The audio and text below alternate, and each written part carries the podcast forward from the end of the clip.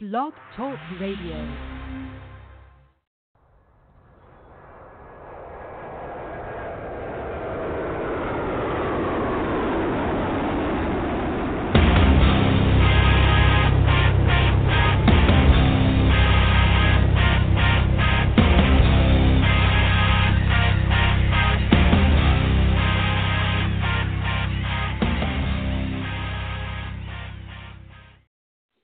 Happy Friday, everybody. Welcome to the Michael Cutler Hour. I am your host, Michael Cutler. It is Friday night. It is November the 1st, 2019. And as always, it is a privilege and pleasure to join you. I thank you for uh, listening to my program today. Um, as you know, the, the beat goes on, and those of you familiar with me know that my usual focus is the impact of immigration on ever so many issues on America and Americans. And indeed, we're going to talk about that.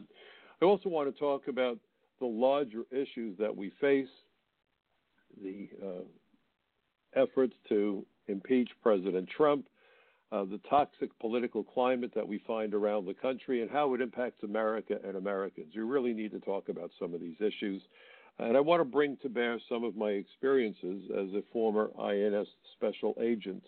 But to begin with, um, I, I want to remind all of you that I wrote an article on October the 22nd for Front Page Magazine, frontpagemag.com. Schumer complains about ISIS terrorism, and then my subtitle, The Proven Master of Hypocrisy. My article uh, focused on how Chuck Schumer is running around saying, oh my gosh, now that America withdrew its troops from Syria, ISIS uh, prisoners, ISIS terrorists who were in custody might get loose and if they came loose, and I talked about it two weeks ago before my trip to Florida, and I want to talk about that also.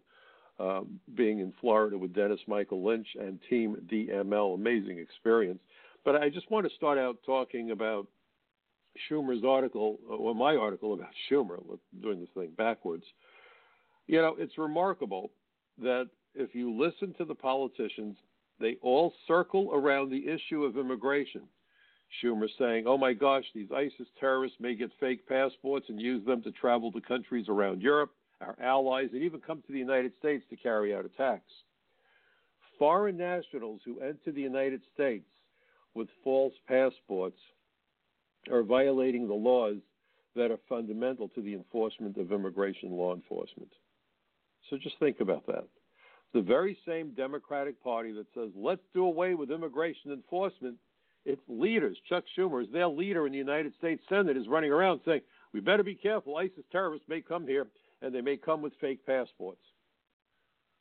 But meanwhile, the Democratic Party has staked out a position that is antithetical to the security of our borders, the enforcement of our immigration laws. After the two thugs, the two pieces of trash, detritus, that were leading ISIS were taken out by our superb, incredible military men and women, what did we hear? We can't let our guard down. They're liable to come to the United States and maybe even get behind the wheel of vehicles and kill lots of people. We got to be careful. And in fact, we had the Halloween parade yesterday in New York, although it wasn't much of a parade, I guess. The weather was miserable, 50 mile an hour gale force winds. But in the run up to that, and we have the marathon talking about run up, bad pun, we have the marathon coming on Sunday. All we've been hearing from City Hall, from the mayor, from the police department, we're going to saturate the city with cops, thousands and thousands of cops. We're going to keep everyone safe by putting all of our police officers out there so you won't have to worry about the terrorists attacking Halloween, attacking the marathon. We need the cops out there. It's amazing.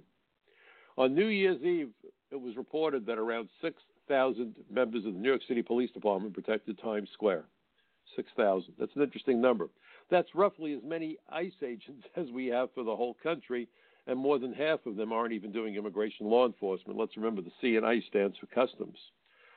So New York City puts out at one shot, boom, 6,000 men and women from the New York City Police Department to protect the city of New York at Times Square last New Year's Eve to make sure we're safe.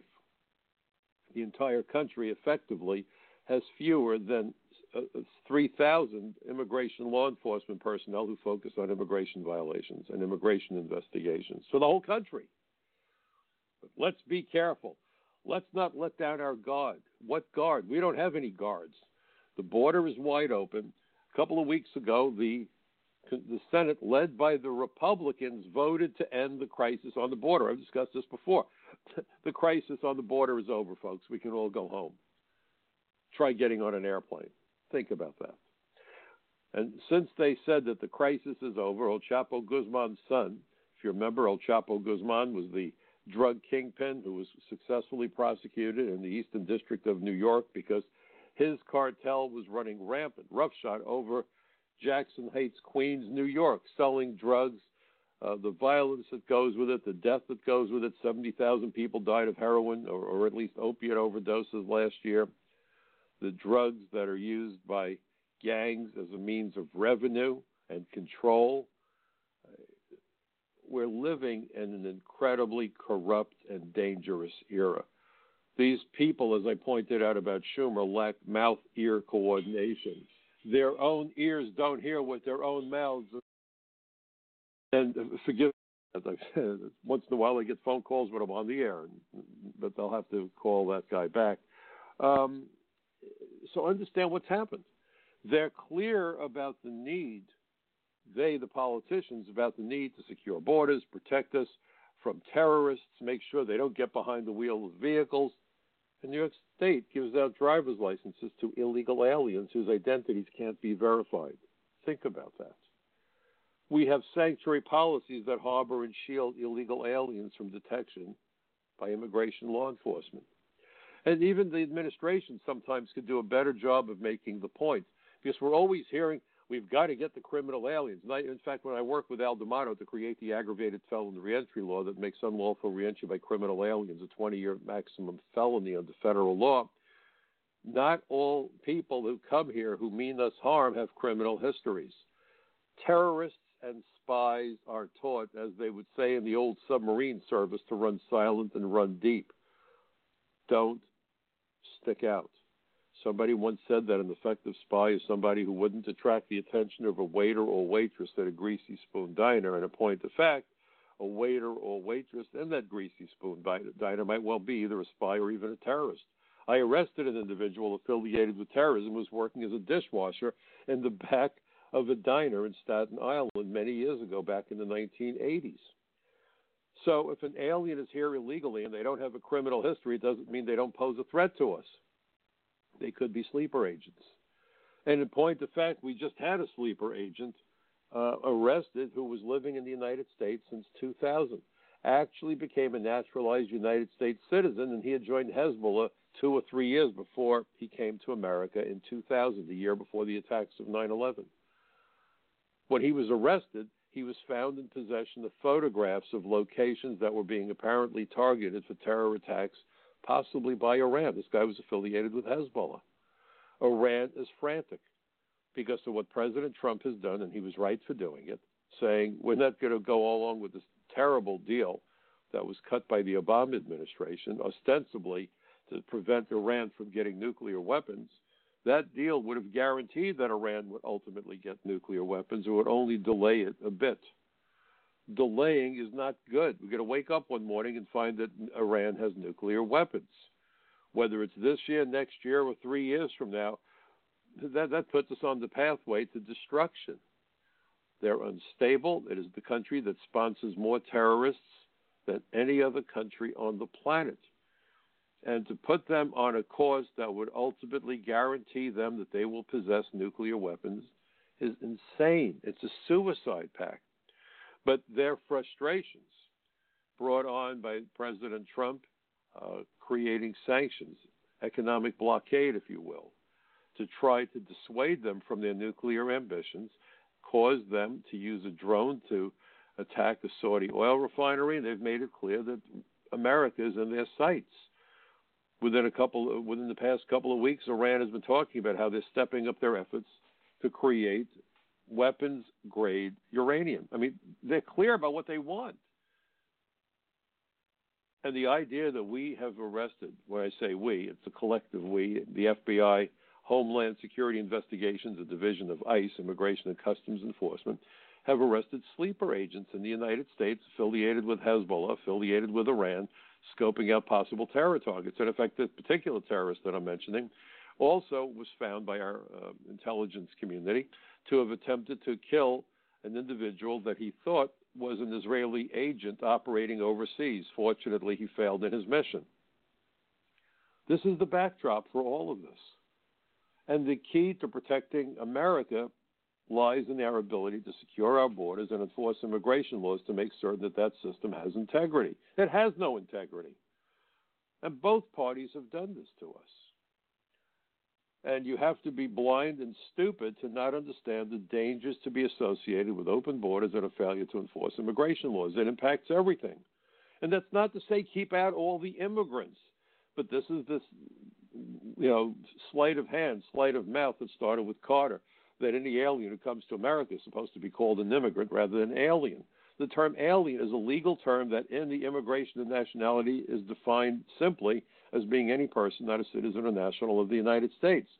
But by conflating the two terms, immigrant and alien, this false and very dangerous impression has been conveyed to the American people that if you dare suggest that we deport anyone, even criminals, rapists, terrorists, drug dealers, murderers, arsonists, you're anti immigrant. If you dare suggest that we shouldn't let everybody into the country, you're a hater and a racist and a bigot and a xenophobe, my gosh, we lock our doors at night. You know, think about that. If you go to a bar and you misbehave, the bouncer will deposit you at the curb. If you walk into the Senate or House and misbehave, the sergeant at arms and the Capitol Police will take care of you. You'll be out quickly in handcuffs and probably prosecuted. Uh, you know, when you take a test in school, there are proctors to make sure that everyone stays on the straight and narrow. If you if you break into a house, it's called breaking and entering. It's not called visiting. But by eliminating the distinction between lawful immigrants and illegal aliens, we undermine national security, we undermine public safety, we make it almost impossible for ICE to do its job. And it's hard enough because they have no agents, because both parties want things to be this way. This is what I call immigration failure by design by both parties. It's a mess. It's a mess. And we, the people, have been at each other's throat for far too long. If you look at the pollsters, turn on the news, the elections are coming. You're going to see all these guys out there with their charts and their magic markers and their crayons, and the lines go up and the lines go down, and silly nonsense. The polls survey says, you know, it's almost like the old family feud. And they will tell you about the scientific survey that they've done, the scientific polling. What does that mean? They're holding test tube when they ask some people questions. If you look at the way the questions are asked, and if you look at what they focus on, black voters, Latino voters, Jewish voters, Christian voters, those are bogus and anti American uh, demographics if you want to be rational and reasonable, it makes sense to talk about age. People like myself who are retired have very different concerns from young Americans who are grading out of college and starting their careers. They worry about job security. They worry about a host of issues. Will Social Security be around for them? People who live on farms don't care much, I don't think, ma- about mass transit, but they worry about the price of soybeans and corn. People who live in cities very much worry about mass transit. People who have children are concerned about the educational system. Those who don't have children, probably not as much. So, you know, if, if you want to look at demographics, there are plenty of rational, reasonable demographics to consider if you want to figure out where Americans stand on various issues. But what's happened in the last few decades, this notion of identity politics has reared its ugly head. And we've gone from e pluribus unum, out of many one, America the melting pot, to America that has been balkanized. We have flooded America with people who can't speak, read, or write English. In New York, I think you can speak one of 23 languages and get a driver's license. Why would you give someone a driver's license if they can't read the road signs? I would love, for example, to know how many accidents happen in a place like New York by licensed drivers, involving licensed drivers who couldn't read the road signs. you know, it's not just an optional sort of thing. Well, it'd be nice if you could read the road signs. If you're barreling down the Jersey Turnpike at 70 miles an hour, which is the typical speed, 70, 75, although the speed limit is 65, and there's a big sign flashing that says, you know, ice ahead, uh, not immigration and customs enforcement, but road ice, or fog ahead, or accident. If you can't read that and you go flying into a fog bank, or you hit a patch of ice, or you hit oil that's on the road because you didn't know that the sign said accident ahead, maybe because of the accident there was some oil spilled on the highway. How many people have been injured or killed because some guy couldn't read the road sign, didn't know to slow down, um, or was, you know, squinting at a sign that he couldn't read and was trying to figure it out when he wasn't paying attention and plowed into another car? These are the prices that we pay. The Congressional Budget Office did a study back around 2006, and they said that to educate children who can't speak, read, or write English costs 20 to 40 percent more than it would cost to, to, to educate a child who is English language proficient. These are big issues, not minor. They're big issues. And let's remember that every year we admit more than a million lawful immigrants. So we're now bringing in many, many, many, many more. They impact jobs, they impact wages, it impacts national security, it impacts critical infrastructure, it impacts education, it impacts the healthcare system. I mean, well, what we're hearing is, oh, how dare you be anti immigrant? Pro enforcement is not anti immigrant. Pro enforcement is not anti American. I would argue it's pro American and pro immigrant to say let's enforce the law. Because when bad guys move into the United States, when transnational gang members, whether it's MS 13 or Asian organized crime or the Italian mob, the Israeli mob, the Jamaican drug posses. I don't care. I've arrested those thugs from the four corners of the world during my 30 year career. Where do you think they live? Within the ethnic immigrant communities that most resemble who they are. So MS 13 moves into the Latino ethnic immigrant community. The Jamaican drug uh, posses move into the Caribbean communities, you see? And so it goes the Italian mob, the Russian mob they move into those ethnic immigrant communities who are most likely to suffer the violence and the crimes perpetrated by people who should never have been able to get access to the United States in the first place. The saddest thing in the world is to see people legally come to America. They're all excited.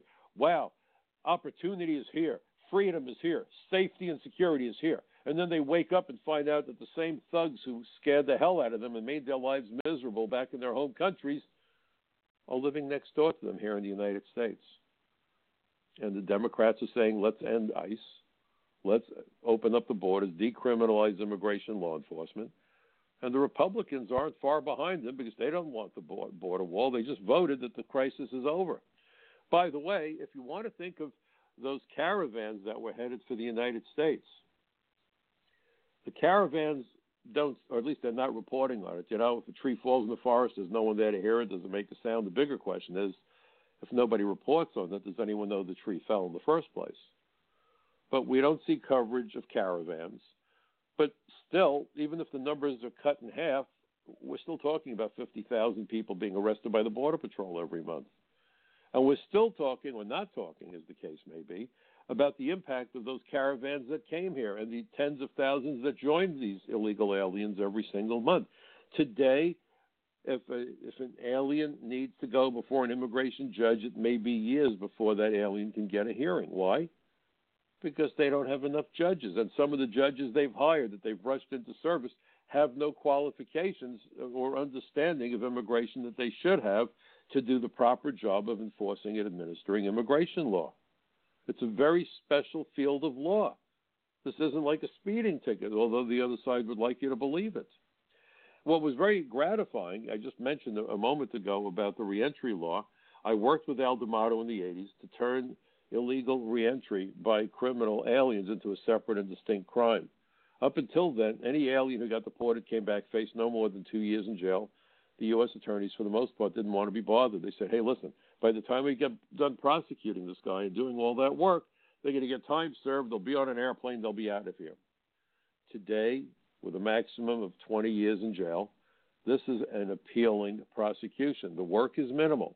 If you do a major conspiracy investigation, you could wind up putting dozens of agents and millions of dollars and God knows how many uh, agent hours into the case, wiretaps and by you know paying informants and surveillance. Reentry after deportation is a case you could put together in an afternoon. You have the person in custody, you fingerprint them, you run the fingerprints, you compare their fingerprints with the fingerprints on their executed warrant of removal or warrant of deportation, which is what it used to be called. And then you just check the system, the database, to make certain that the alien did not file for and receive permission from the Attorney General or from the Department of Homeland Security to reenter the United States following deportation. You go to the grand jury, they give you a warrant or they give you an indictment rather, and, and you go and arrest the guy. Game over. And what's your defense? I'm not really here. You could put together, and I have, yeah, I have done this. In a day or two, you could put together a reentry case, and the alien could be looking at five, six, eight, ten years in jail. It's cost effective. It provides a deterrent against unlawful reentry. And the Department of Homeland Security just released a statistic that makes me very happy, having worked on that section of law, on that law itself, in fact. Last year, more than 25,000 25,000 aliens with criminal histories were successfully prosecuted for unlawful reentry into the United States. 25,000 reentry cases prosecuted, most of those for criminal aliens. If you want to find solutions, we can find them. We need many more agents. We need more prosecutors. We need more judges. You're not going to get them because both parties, if you want to know where the collusion is, that's where the collusion is. But look at what is so unfortunate and so sad. Americans are at each other's throats because we're not even stopping to consider who our neighbors are. You're either with Trump or you're against Trump. You either want immigration anarchy or you want immigration law enforcement. We're so divided. We've never been this divided. When I was a kid, whether it was my parents or my friends' parents, everyone had disagreements. Nobody got angry. It wasn't nasty. You had one opinion, I have another opinion. Great, let's go have dinner. You know, I like vanilla ice cream. He likes pistachios. She likes chocolate. Great. Who cares? We are cutting ourselves into little pieces this is a divide and conquer strategy being foisted on Americans by the media, by the politicians. Divide and conquer. We're busy fighting among ourselves and we don't realize the damage being done to us by people that we elected to represent us and our families, to protect the country, to protect the Constitution, to guarantee a bright future for all Americans, and particularly if you're if you're a parent for our children and for their children, because that's who we live for. When you're a parent, that becomes your number one concern, doesn't it?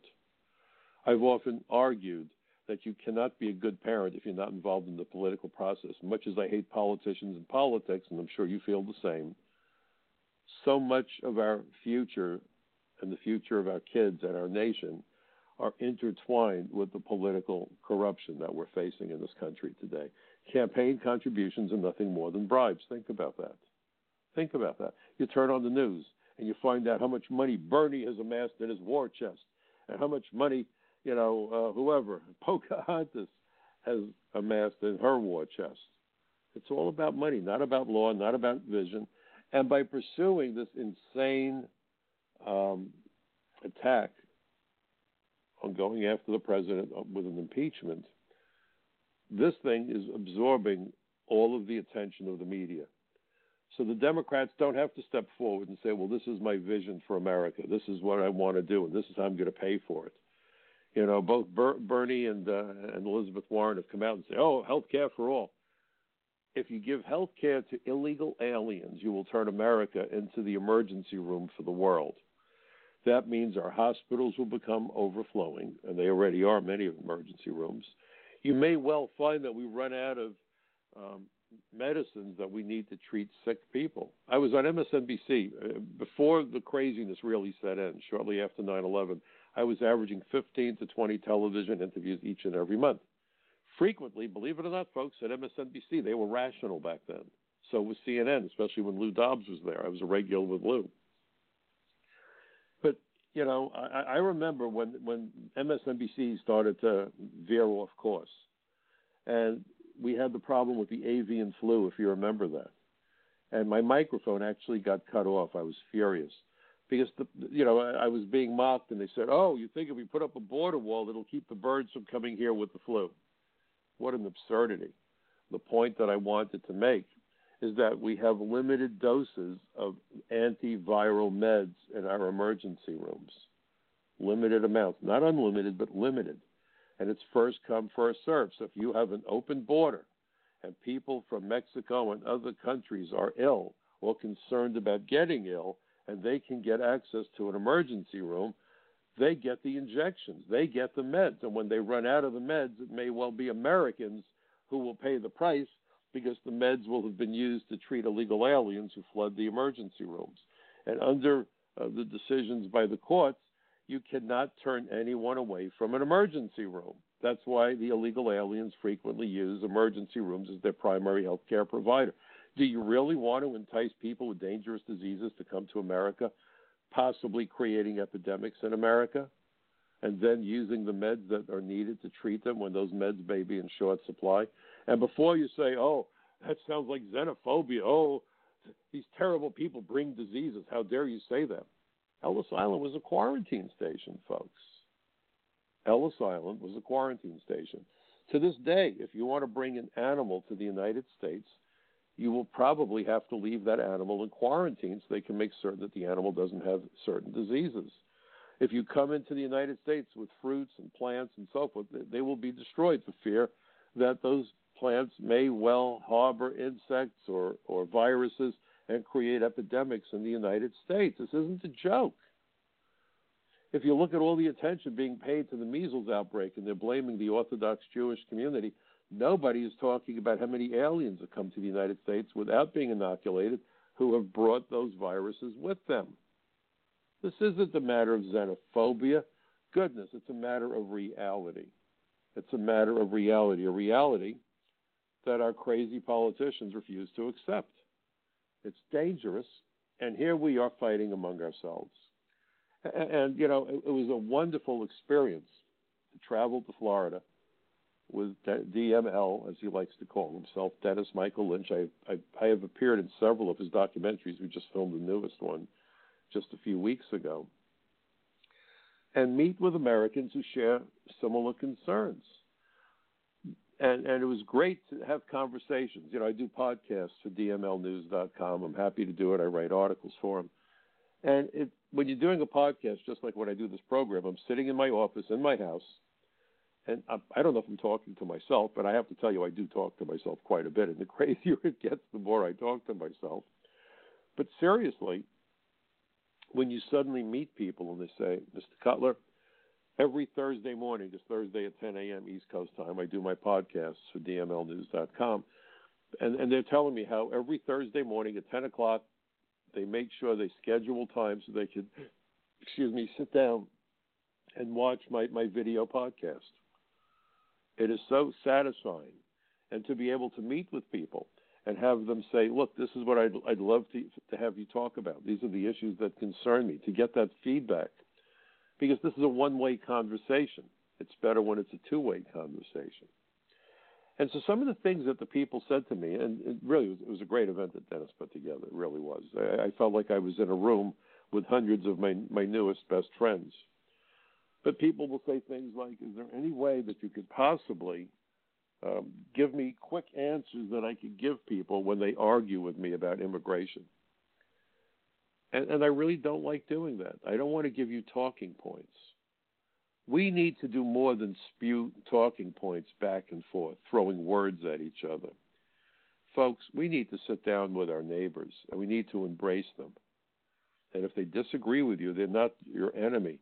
You know, people came up to me, and I not just uh, when I was in Florida last Friday, but I get this all the time.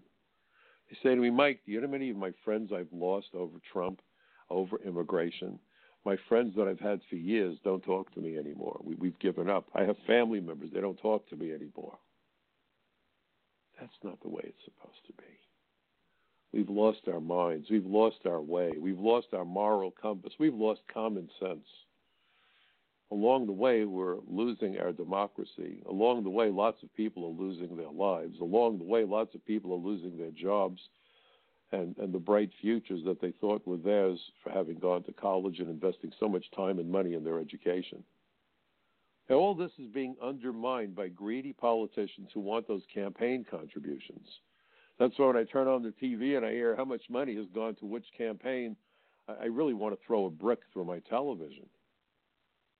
Money, money, money, money, money, money.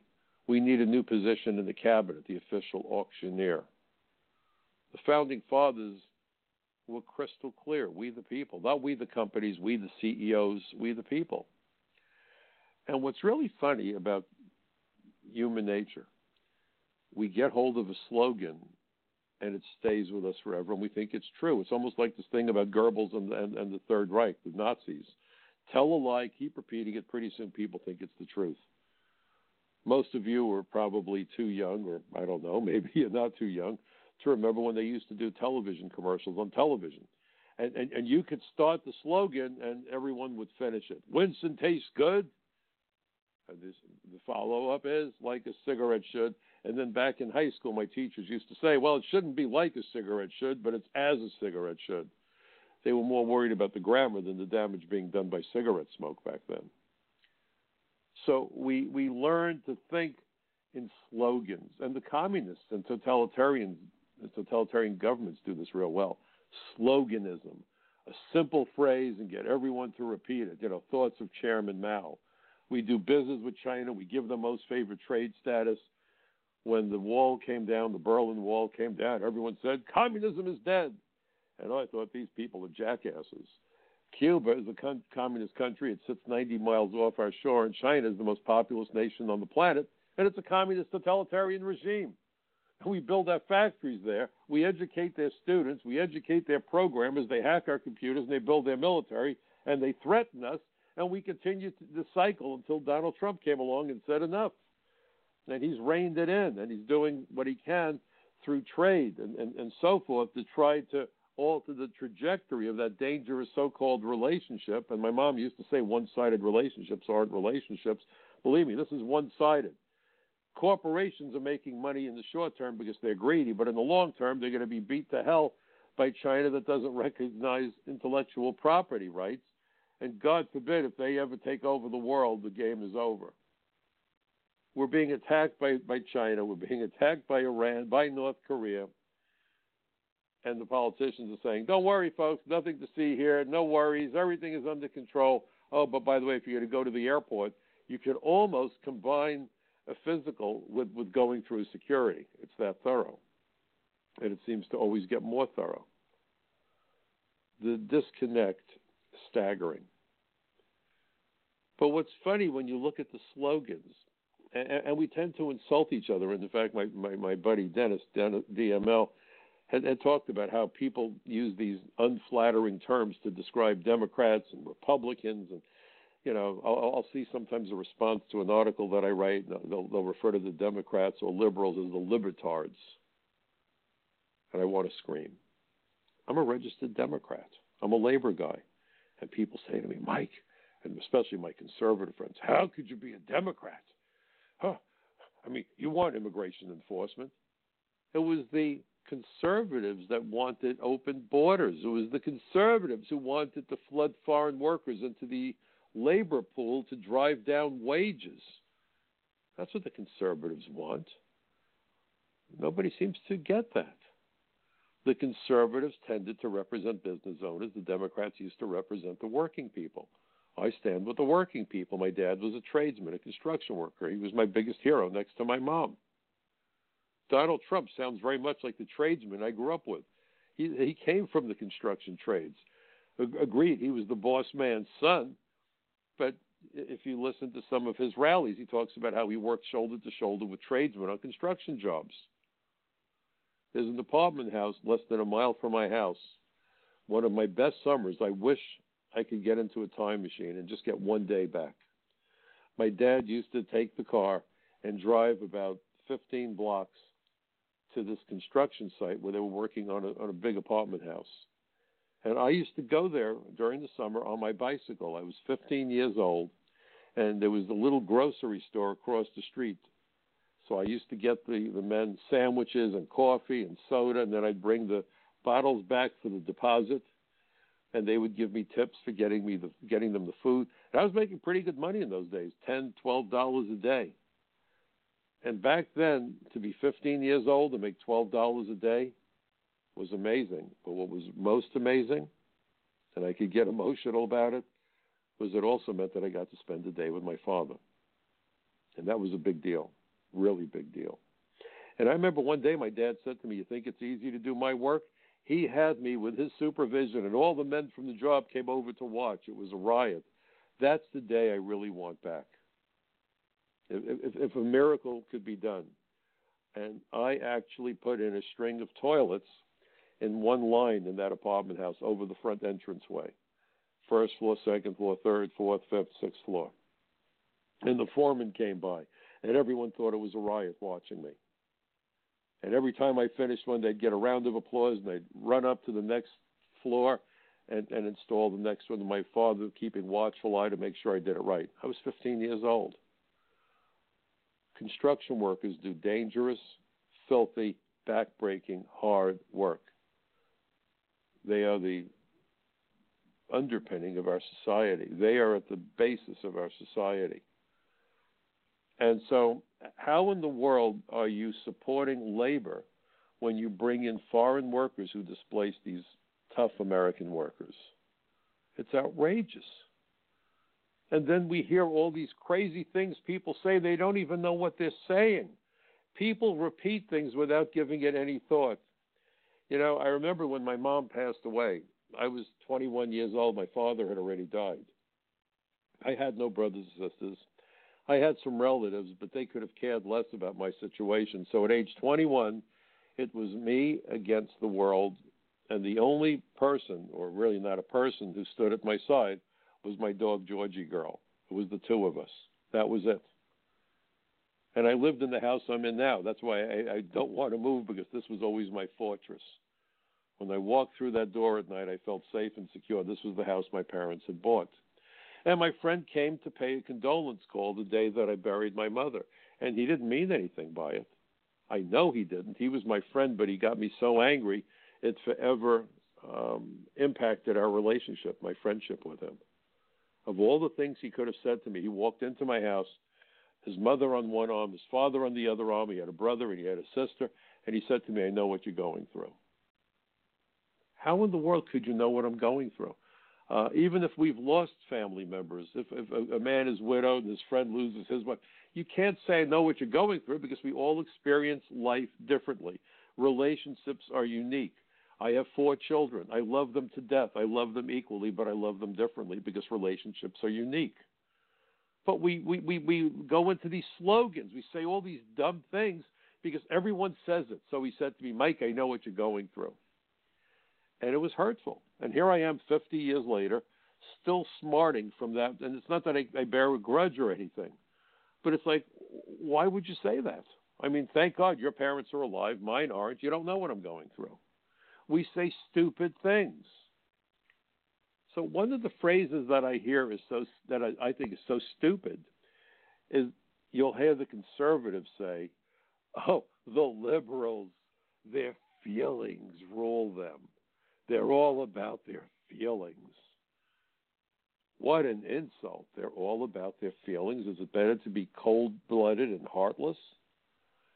Your feelings are important to you. What's wrong with you? You're supposed to be cold blooded and mean spirited. So, not long ago, a woman said to me, Oh, those Democrats, they're ruled by their feelings. I said, Well, you know, I'm a Democrat. And she didn't know what to say. And I asked her, I said, Are you married? She said, Yes. I said, If you don't mind my asking, did you marry your husband by taking out a spreadsheet and doing the math, or did you marry him because you love him?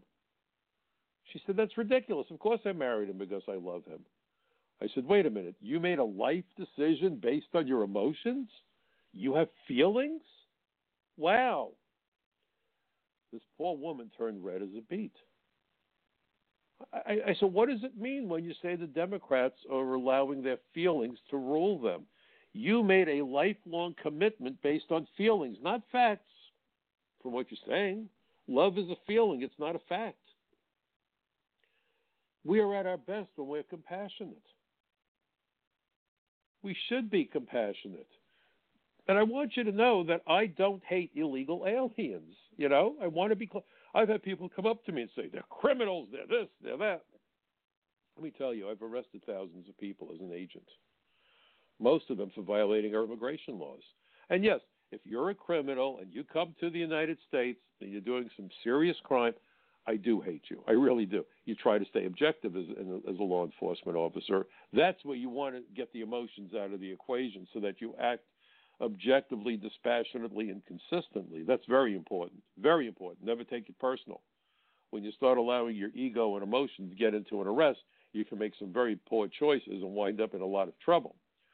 But in terms of my feelings towards people who come illegally to work, the problem is you don't know if that's the only reason they're here. Just because someone doesn't have a criminal history doesn't mean they're not a sleeper agent, or they, they might not be a, might be a fugitive because they've committed heinous crimes elsewhere. You don't know. So you never ever let your guard down when you're arresting someone who's illegally in the United States. I've arrested people working in factories who had escaped from federal penitentiary here in the United States. The guy was a murderer. You know, believe it or not. His boss, and I've spoken about it on this program before, the boss thought this guy was the salt of the earth, the nicest guy in the world.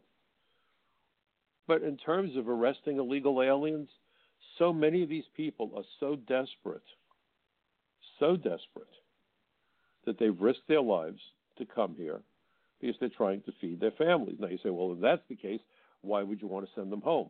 Well, the problem is we're talking about the potential for unlimited numbers of people to come to America to take the jobs, and that would cause us to collapse. The United States should be thought of as a lifeboat. I was on One American News Network two days ago. We went and taped a segment. They'll be airing it all weekend, I believe. And we were talking about how the Trump administration extended temporary protective status to El Salvadorans in the United States.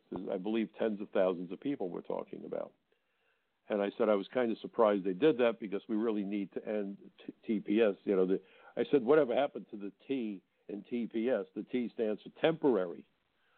And, and so I made another point, and the reporter, very nice young lady, she, she's new with with uh, One American News, w- was surprised when I said it. I said, but I want you to think about something. It makes sense when that when there's a, a tsunami, a hurricane, an earthquake, a volcano, some natural catastrophe, that you don't have people who are in the United States go home to a disaster. The housing is done, the infrastructure is gone, there's no running water, there's no electricity. You can't send people back to that. That's the idea of T- TPS, temporary protected status. But what I don't understand, and I want you to think about this, because nobody ever thinks about anything behind the scenes or behind the slogan. Why would you allow people who are construction workers to remain in the United States when there's a national catastrophe in their home country? when a country suffers a national catastrophe, what do they need to do once they got done looking for the bodies and rescuing those who could be saved? They need to rebuild. Why would you have foreign construction workers allowed to remain in the United States to put roofs on houses in Brooklyn when they need to be back in their home country, rebuilding the homes that were destroyed in their home country? Nobody ever stops to think. The Chamber of Commerce wants an unlimited supply of cheap, foreign, exploitable labor and customers for whatever it is they people are selling and so forth. It's all about the money. If you really look at the emotions, and we should look at the emotions, it's the emotions that cause me to do this program every Friday night. It's my emotions that caused me to go before Congress without permission, and that was the end of my career it was my emotions that got me on that airplane to go to Florida with, with the DML uh, with Team DML. What emotions? Rage, rage, fury. Why am I enraged? Our politicians have let us down, and they let us down every day of the week that has a Y in it. After the terror attacks of 93, I testified at a hearing in 1997, May 20th about visa fraud and immigration benefit fraud because of those attacks. First, the shooting at the CIA by a Pakistani by the name of Kansi, who killed two CIA officers, wounded three others, and then fled the country. He was brought back, put on trial, found guilty, and executed. But the dead remained dead. And then we had the first bombing at the Trade Center in February of '93. Six dead, a thousand plus injured, half billion in damages. And the lessons that should should have been learned weren't. And then we wind up with 9/11 And after 9 11, if you look at the testimony from John Hostettler, at the time the Republican chairman of the House Immigration Subcommittee, his words, the way DHS was put together, even after we came to understand that it was multiple failures of the immigration laws that enabled 9 11 to happen, the way DHS was cobbled together by the Bush administration gave us immigration incoherence and made it impossible to secure the borders, enforce the laws, or protect Americans. What motivates me every morning is anger and rage. Those aren't good emotions, but that's why I do what I do. If I had no emotion, I would have no passion. If I had no passion, I'd be watching television right now. You see? So when people say to me, oh, those liberals, oh my God, they're ruled by their emotions, their feelings. Huh. If you don't have emotions and you don't have feelings and you don't have passion, check for a damn pulse. Figure out what it is that you've done with your life. We should all have emotions. We should all have sympathy and empathy for everybody. For everybody if all you're going to do is do the math and see what's profitable and what isn't profitable, then you're part of the problem, not part of the damn solution. Because it was the corporations that didn't give a damn about America or Americans who flooded America with cheap labor in the first place because they knew the best way to drive down wages and maximize profits. So that while in the 50s the average CEO made maybe 50 times what the average worker made that worked for him, Today, the average CEO makes well over 500 times what his average worker earns or her average worker earns because they have lost their emotions. All that they're guided by is unbridled greed.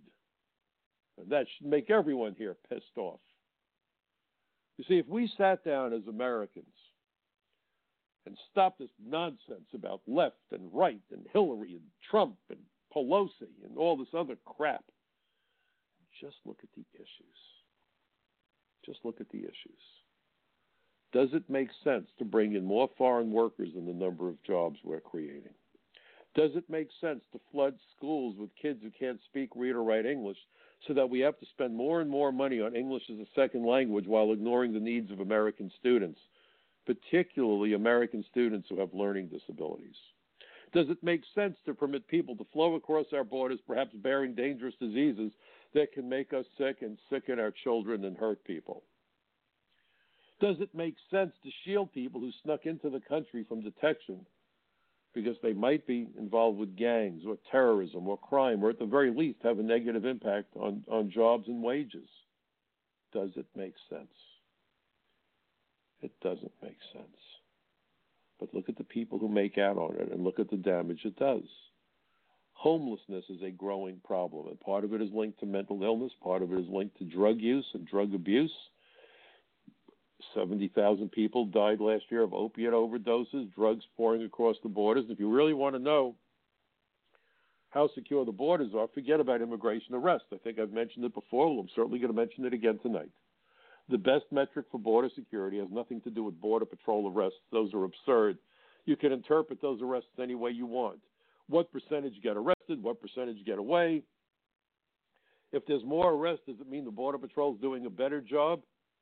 Or does it mean more aliens are coming in illegally or trying to get in illegally? We have no idea. You can twist those numbers any way you want. Figures don't lie, but liars can figure. Okay? Figures don't lie, but liars can figure. Always remember that. The best metric to determine border security is the price and availability of the poisons like heroin and cocaine because they are not manufactured here. So every gram of that garbage had to have been smuggled into the United States. That's the real metric of border security or lack thereof. Today, the demand for heroin is at an all time high, and it could not be cheaper. That flies in the face of conventional economic wisdom that talks about supply and demand. As the demand goes up, the price goes up. The only way that the demand can go up and the price can stay the same or go down is if you have an unlimited supply, which means no goddamn border. Very simple. I Think I have some emotion going here? I do. And so should you. And don't tell me, oh, Cutler is ruled by his feelings. I have feelings of nausea and disgust over our elected representatives, so called, and so should you. And I don't give a damn if you have a little R or a little D after your name, or you're an independent. We are not being represented, we're being shafted. And we need to sit down with our neighbors and talk about the issues and stop insulting each other. You know, as my mom would have said, play nice, huh? I had a boss that used to say that before we hit the street to make arrests. Play nice. And we used to laugh. It was a joke between us. And one of the best bosses I ever had, a guy by the name of Vinny Ash. Play nice. As Americans, we should be playing nice. We should be empathetic. And when someone says to you, I feel bad for those people, that's the guy you want as a friend. I'm sincere about this. I really am. You know, I remember one day I arrested a young man. He was here illegally. He was emaciated. If this kid needed an x ray, all you had to do was hold him up in front of a street light. The light would have shone through his body. And on my way into the office, I stopped at a kosher deli. I mean, what else do you do when you're in Brooklyn or New York, you know?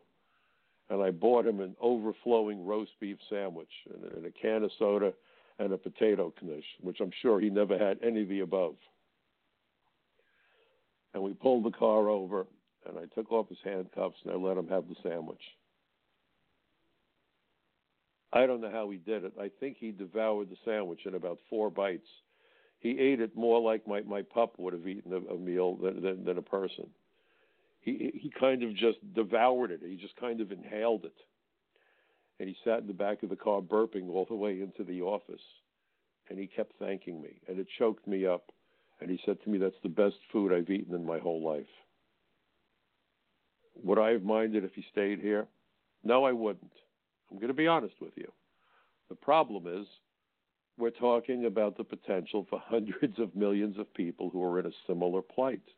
And when we allow America to be used as a safety valve for corrupt regimes around the world, for oligarchies, all we do is make it that much easier for the corrupt practices of those terrible countries to continue. What we're doing is shielding those countries from the responsibility that they have to their own citizens. We're getting shafted the people who live in those terrible countries are getting shafted. And there's not going to be any change in those countries until the people in those countries demand the change, just the way we need to demand the change. Please understand what we're talking about. Please understand that as human beings, we should be compassionate towards one another, and we're not. And we're not. I've had people come up to me and say, Well, I'm able to make it. Anyone else can. That's their problem.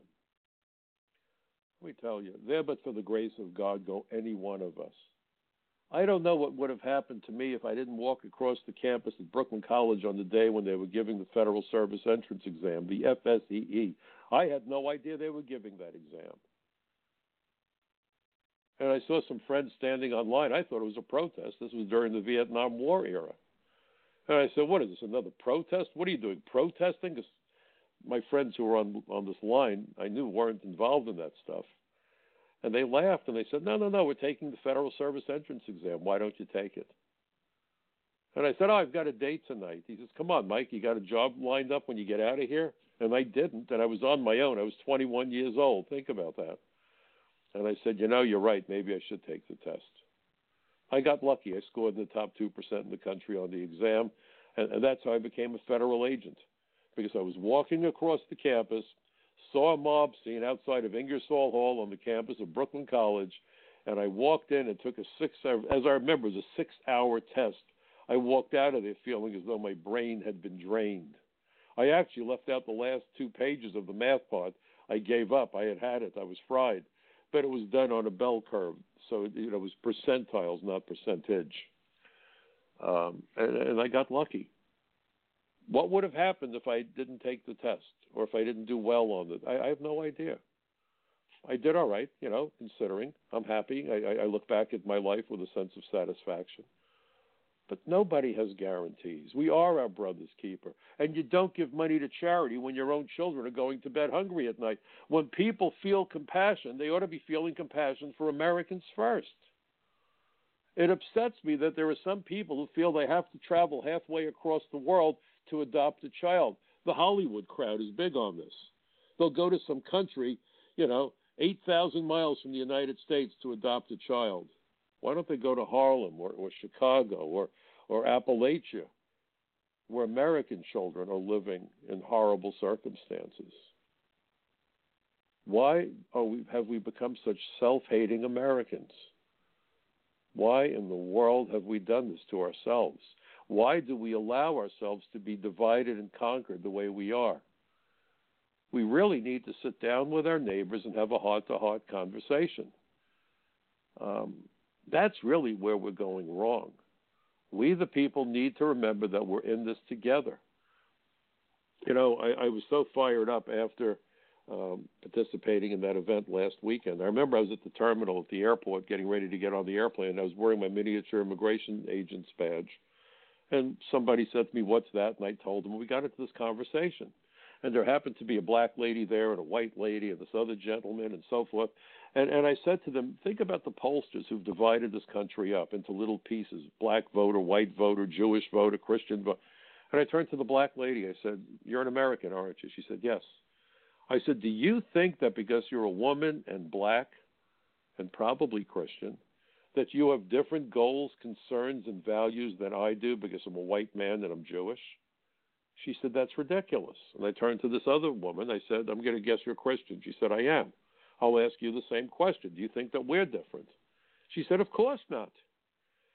I said, But when you watch the news and you listen to this crap about black voters and white voters and Jewish voters and Latino voters, have you ever stopped to think how wrong that is, how anti American that is, how dangerous that is? She said, I've never thought of it, but I'm going to. And what was really cool was when I was getting on the airplane, I happened to pass the black lady. She had this big smile. Roughly, I would say she was in her 60s. And she grabbed my hand as I passed to go to the seat because I was seated towards the back of the airplane. And she patted my hand and said, Thank you so much for opening my eyes. I'm not going to forget our conversation. We need to focus, ladies and gentlemen, not on what makes us different, but what makes us similar. We all have similar dreams and similar worries and similar aspirations and similar hopes for ourselves and especially for our children and for their children. As Americans, we need to focus on the common ground not the divisive garbage that's being foisted on us to tear us apart. If we want to be united, we should be united against the crooked politicians. Forgive the redundancy in that terminology. And the nonsense news organizations that have become nothing more than the Ministry of Truth right out of the pages of 1984. You know what the saying is that united we stand, divided we fall. We better get united. We better be looking at each other not as what our political party affiliation is or what our color is or what our religion is. Focus on the fact that we're all Americans and that we're in this together. We have a shared future and a shared destiny. And that requires pulling together and ignoring and rejecting those who would separate us. In my humble opinion, that's what we really need to do as good Americans, as good parents, as good neighbors. As always, I want to thank you for spending uh, this past hour with me. If you like my program, I hope you'll tell more people about it. Please check out my website at michaelcutler.net. Go to dmlnews.com, frontpagemag.com.